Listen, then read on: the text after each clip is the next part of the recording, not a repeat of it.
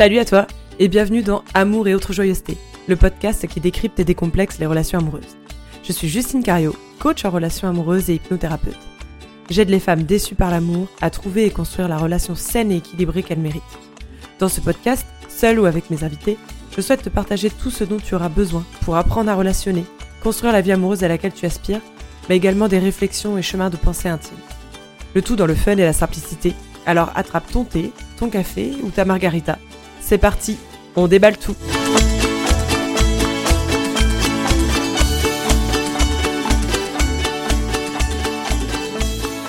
Bonjour, bonjour et bienvenue dans ce nouvel épisode, épisode 15 du podcast Amour et autres joyeusetés. Je suis ravie de t'accueillir, que ce soit la première fois que tu passes par ici ou si tu es déjà un auditeur, une auditrice fidèle, je suis ravie de t'accueillir. Et aujourd'hui, on va parler d'une phrase très importante qui est Je ne tombe que sur des mecs indisponibles émotionnellement. Donc il est vrai que l'audience ici est principalement féminine, que je m'adresse principalement à des femmes, mais évidemment que si tu es un homme et que tu écoutes cet épisode ou n'importe quel épisode d'ailleurs du podcast, tu peux évidemment te sentir concerné, euh, apprendre des choses, piocher ici et là des informations, des exercices, etc., etc.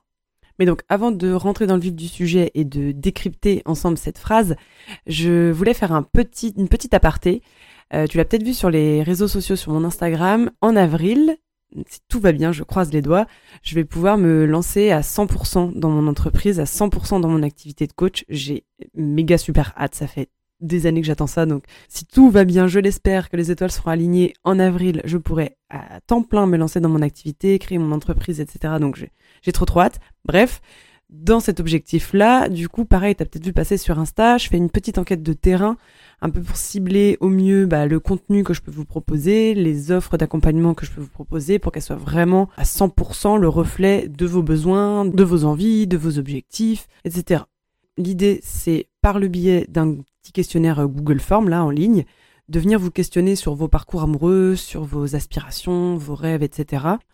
Donc les personnes que je recherche plus spécifiquement donc, sont des femmes, entre 25 et 35 ans, célibataires ou au début d'une relation. Des femmes qui désirent sortir de leur schéma répétitif euh, relationnel pour construire une relation épanouissante avec la bonne personne. Donc tu es vraiment la personne que je recherche si tu coches entre guillemets toutes ces cases. Donc je t'invite vraiment à aller dans ma bio Insta pour trouver le, petit questionnaire, le Google Form, ou alors directement dans la description.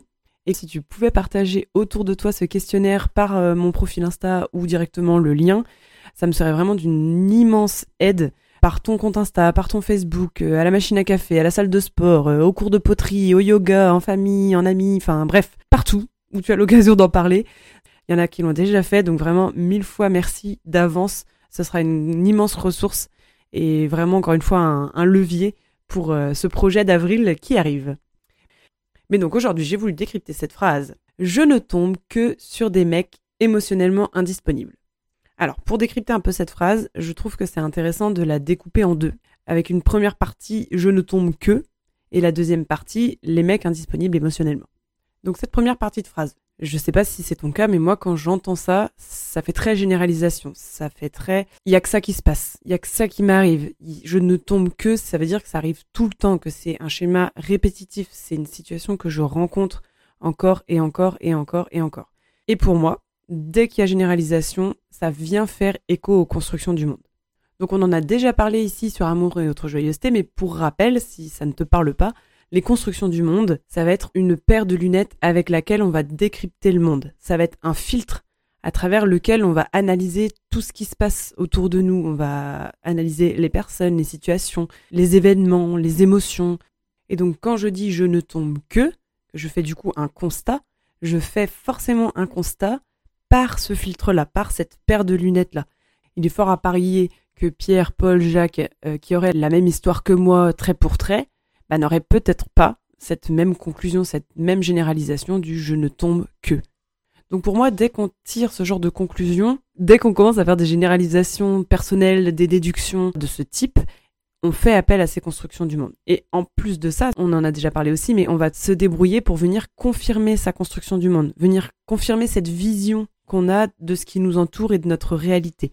Parce que je le répète encore et toujours, mais le cerveau est feignant, il fonctionne le maximum du temps en pilote automatique. Donc c'est pour ça qu'on va reproduire les mêmes expériences, reproduire les mêmes situations, tomber dans des schémas répétitifs, parce qu'on a besoin, enfin notre cerveau a besoin de confirmer ses constructions du monde pour se dire, bah voilà, là ça je connais, ça c'est confortable entre guillemets, confortable parce qu'il connaît, même si c'est euh, une situation qui est malheureuse, il le connaît, donc il va recommencer encore et encore. Donc dans les constructions du monde, il y en a autant qu'il y a d'individus, on en a même plusieurs par personne, tant qu'à faire. Mais en général, on décrit trois grandes familles de construction du monde. La première, c'est la construction du monde d'insuffisance. C'est typiquement le genre de phrase qu'on peut se dire du genre euh, je ne suis pas assez belle, je ne suis pas assez intelligente, je ne suis pas assez intéressante, assez drôle, assez ceci, assez cela. La deuxième, c'est la construction du monde d'inimportance, enfin de non-importance. Donc typiquement, je peux pas être aimé, je peux être qu'abandonné. La troisième, c'est la construction du monde d'inexistence.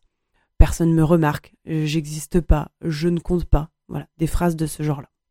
Et donc, comme on l'a dit, notre cerveau, il a cette construction du monde-là dont il a besoin pour fonctionner et il a besoin de venir la confirmer en mode automatique. Donc, si j'entre en relation avec quelqu'un qui ne va pas venir valider cette construction du monde, eh ben, il est fort probable que la relation, elle s'arrête, qu'elle ne se poursuive pas. Parce que du coup, on va pas savoir comment faire, on va pas savoir comment décrypter les choses. Donc, si j'ai cette notion d'insuffisance, euh, imaginons, je ne suis pas assez intéressante, eh ben, il est fort à parier que je vais attirer à moi des personnes qui vont venir confirmer, entre guillemets, inconsciemment, consciemment, ou l'analyse que je vais en faire, tout du moins, vont venir confirmer ma construction du monde du je ne suis pas intéressante. Donc ça va être des personnes qui vont pas venir trop me parler ou qui vont se détourner de moi, qui vont pas me poser trop de questions personnelles. Voilà, des choses comme ça et du coup, je vais me dire bon bah voilà, c'est ça n'a pas loupé, c'est parce que je ne suis pas intéressante que la relation s'arrête et ça va venir confirmer encore une fois cette construction du monde. Et c'est parce que notre cerveau est feignant qu'on va souvent préférer rester dans une relation qui va être douloureuse, une situation qui ne nous va pas, qui nous rend triste, mais qui va venir valider cette construction du monde, qui va venir valider notre réalité, plutôt que de changer, de tout bouleverser nos repères. Du coup, concrètement, lorsque je vais dire des phrases euh, de généralisation du style je ne tombe que sur des mecs émotionnellement indisponibles, bah, je vais avoir raison en fait, puisque mes expériences vont venir confirmer cette construction du monde. Donc, si je me sens pas à la hauteur pour regarder euh, un homme, si je pense que l'amour ça fait souffrir, si je pense que je ne peux être qu'abandonnée, si je pense que je ne suis pas intéressante, etc., etc., mes expériences amoureuses vont venir confirmer ça. C'est pour ainsi dire inévitable, sauf si on vient faire un travail dessus, d'identification, etc., mais j'en parlerai un petit peu plus loin. Et le dernier point que je voulais aborder aussi par rapport à ça, c'est que ne pas connaître ces constructions du monde, c'est aussi prendre le risque de tomber dans les jeux psychologiques, triangle de Cartman, victime, bourreau ou sauveur, dont on avait parlé dans l'épisode 5. Pareil, je mettrai le lien dans la description. Mais bon, maintenant que j'ai dressé un tableau assez euh, dramatique de ces constructions du monde, les solutions. Comment on travaille sur ces constructions du monde? Première chose, en les identifiant. Évidemment, on ne peut pas changer quelque chose qu'on ne connaît pas, donc identifier ces constructions du monde en, faisant attention à son discours intérieur, à la manière dont on parle de soi. Identifier aussi celle des autres, parce que évidemment, hein, ce qui marche pour nous marche pour les autres. Ce qui permet aussi du coup de développer son empathie, qui va être indispensable pour les relations. On travaille aussi ses constructions du monde en développant son affirmation de soi, donc en connaissant ses besoins, en développant son intelligence émotionnelle, en apprenant à communiquer avec les autres, etc., etc. On peut aussi travailler ses constructions du monde en connaissant les jeux psychologiques. Là, je te fais euh, retourner à l'épisode 5 du coup sur le triangle de Karpman. Parce que si on connaît tout ça, on va pouvoir apporter une certaine vigilance lorsqu'ils vont se manifester et pouvoir éviter de tomber dans ce piège et ce jeu psychologique victime, bourreau, sauveur et dernier point, ça va être d'identifier aussi ces schémas d'attachement. Et ça, il y a un épisode qui arrivera du coup très prochainement sur les différents schémas d'attachement et du coup comment les connaître, comment en sortir, etc. Les constructions du monde, c'est ce qui nous fait tomber dans certains schémas répétitifs, c'est ce qui nous fait euh, tirer des conclusions, des généralités. Mais pour le coup, c'est pas la réalité. Ça se travaille, ça s'identifie, ça se modifie au fur et à mesure du temps pour reprendre sa responsabilité et reprendre le pouvoir sur notre vie amoureuse. Deuxième partie, des mecs indisponibles émotionnellement. Alors, premier point que je voulais aborder pour cette partie de phrase, c'est attention aux étiquettes, aux cases dans lesquelles on va mettre les gens. On en a parlé notamment dans l'épisode de la semaine dernière sur l'art de bien se disputer. Le fait de remplacer les conclusions hâtives ou pas, mais les conclusions part de la curiosité et de l'empathie, eh ben ça va vraiment changer énormément de choses dans nos relations. Et pour ce qui nous intéresse aujourd'hui de l'indisponibilité émotionnelle, mais parfois ça va être vraiment une étiquette qu'on va coller à une personne qui aura tel comportement parce qu'on a lu dans telle vidéo YouTube de je ne sais qui, de je ne sais quoi, que un mec qui fait ça est indisponible émotionnellement, il faut passer son chemin. Mais des fois, ça fait 30 minutes qu'on a rencontré la personne, ça fait 30 minutes qu'on est en date et on a déjà fait euh, une conclusion sur, le, sur la personne et sur le personnage. Je suis désolée, mais moi, si ça m'arrivait qu'une personne tire une conclusion sur moi au bout de 30 minutes, je serais un peu vexée. Donc parfois, ce qui peut sembler être de l'indisponibilité émotionnelle, ça peut être aussi, je sais pas, de la pudeur, de la maladresse, euh, ne pas avoir les bons codes. Je sais pas, ça peut être aussi quelqu'un qui a entendu euh, les filles ça aime les bad boys, euh, les filles ça aime les mecs détachés, fuis-moi je te suis, des, des espèces d'injonctions comme ça. Il peut y avoir tout un tas de raisons qui laissent la place au bénéfice du doute. Donc encore une fois, les deux super pouvoirs de la relation, c'est la curiosité et l'empathie. Vraiment, j'insiste encore et toujours, mais ne présupposons pas, soyons curieux et soyons bienveillants et empathiques les uns avec les autres. Ensuite, petit point que je voulais aborder aussi dans cet épisode, c'est que il faut savoir qu'on se met toujours, bon, pas toujours, je vais pas faire de généralité, je vais pas tomber dans le piège, mais on se met quasi systématiquement en couple avec une personne qui est dans le même état psycho-affectif que soi. Donc, très concrètement, si je me mets toujours avec quelqu'un que j'estime émotionnellement indisponible, il est fort à parier que moi-même, je ne sois pas émotionnellement disponible. Si j'attire que, entre guillemets, des personnes qui ne veulent pas s'engager sur le long terme, il est fort à parier que moi-même, je n'ai pas envie de m'engager sur le long terme. Il est fort à parier que si je me mets en couple avec quelqu'un qui ne s'investit pas spécialement, qui ne me présente pas à ses amis, à sa famille, qui fait pas de projet, et ainsi de suite, peut-être que moi-même, je ne le fais pas ou je ne suis pas prête à le faire. Donc si tu te surprends parfois à dire cette phrase, que tu ne tombes que sur des mecs euh, qui sont émotionnellement indisponibles, questionne-toi vraiment en profondeur. Est-ce que toi, tu te sens disponible émotionnellement? Comment est-ce que tu te sens par rapport à ça?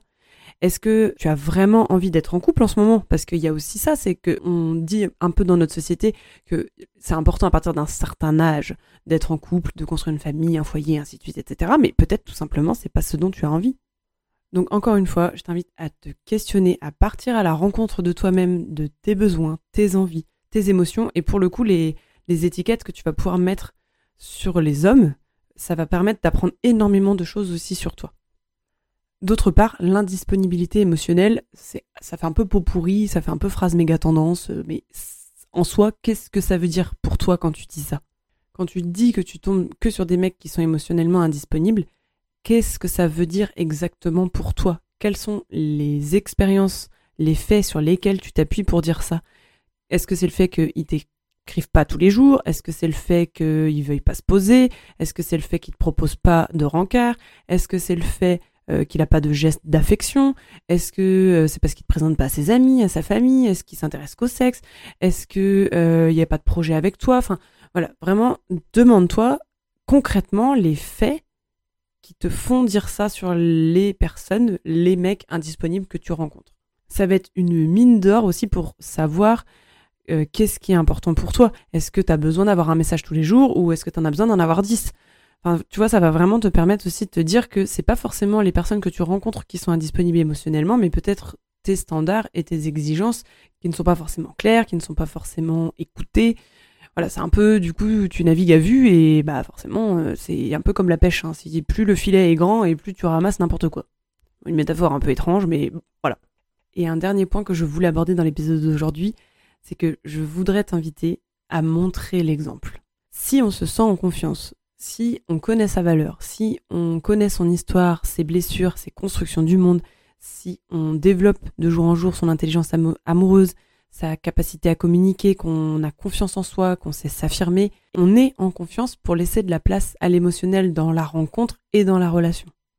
Et je pense que souvent on a tendance à attendre euh, les feux verts de l'autre pour oser se dévoiler, oser avancer, oser montrer euh, l'émotionnel, oser créer un lien, oser créer une connexion, etc. Sauf que c'est un peu facile dans un sens, c'est-à-dire que tout le travail repose sur l'autre. Mais si on est suffisamment en confiance, on n'a pas peur de se montrer vulnérable, on n'a pas peur de se montrer authentique. Et c'est là que la connexion va pouvoir se faire. l'amour ne va naître que dans l'émotionnel, que dans l'être, et pas dans le faire, dans le beau, dans l'admirable, dans le séduisant. C'est pas là que ça va se créer, c'est pas là que la connexion va se créer. Souvent, j'entends oui, mais je voudrais une relation avec une vraie connexion.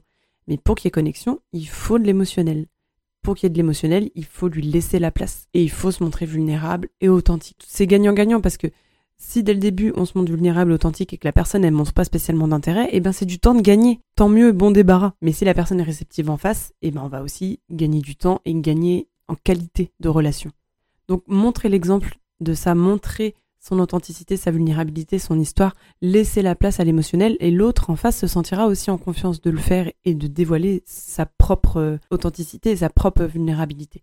Et c'est aussi tout le travail qu'on fait en coaching. Développer ton intelligence émotionnelle, connecter avec ton authenticité, ta vulnérabilité, faire euh, surgir en fait qui est la, la belle version de toi, le beau que tu as à proposer, et pas faire dicter tes relations et tes rencontres par ces constructions du monde, ces injonctions, etc., etc. Donc voilà, on arrive à la fin de l'épisode. Aujourd'hui, je trouvais ça important de revenir sur ce type de phrases qu'on se surprend à dire ou à penser, qui viennent très souvent faire appel à nos constructions du monde et qui sont aussi un moyen d'apprendre énormément de choses sur nous, de développer énormément de compétences que l'on a au fond de nous et d'apprendre à relationner. Donc une fois n'est pas coutume, tu trouveras en description tous les liens des épisodes que j'ai cités. Trouveras aussi le lien du questionnaire dont je t'ai parlé en tout début d'épisode. Encore une fois, tu peux prendre quelques secondes pour noter le podcast sur Apple Podcast 5 étoiles. Ce serait vraiment merveilleux. C'est ce qui l'aide à se développer. N'hésite pas aussi à le partager autour de toi, à des amis qui pourraient en avoir besoin, à des proches. Le partager sur ton compte Insta, Facebook ou autre. Encore une fois, merci beaucoup à ceux qui le font. Je t'embrasse très très fort. Je te souhaite une excellente matinée, après-midi, nuit, peu importe et je te dis à très bientôt pour parler amour et autres joyeusetés. Ciao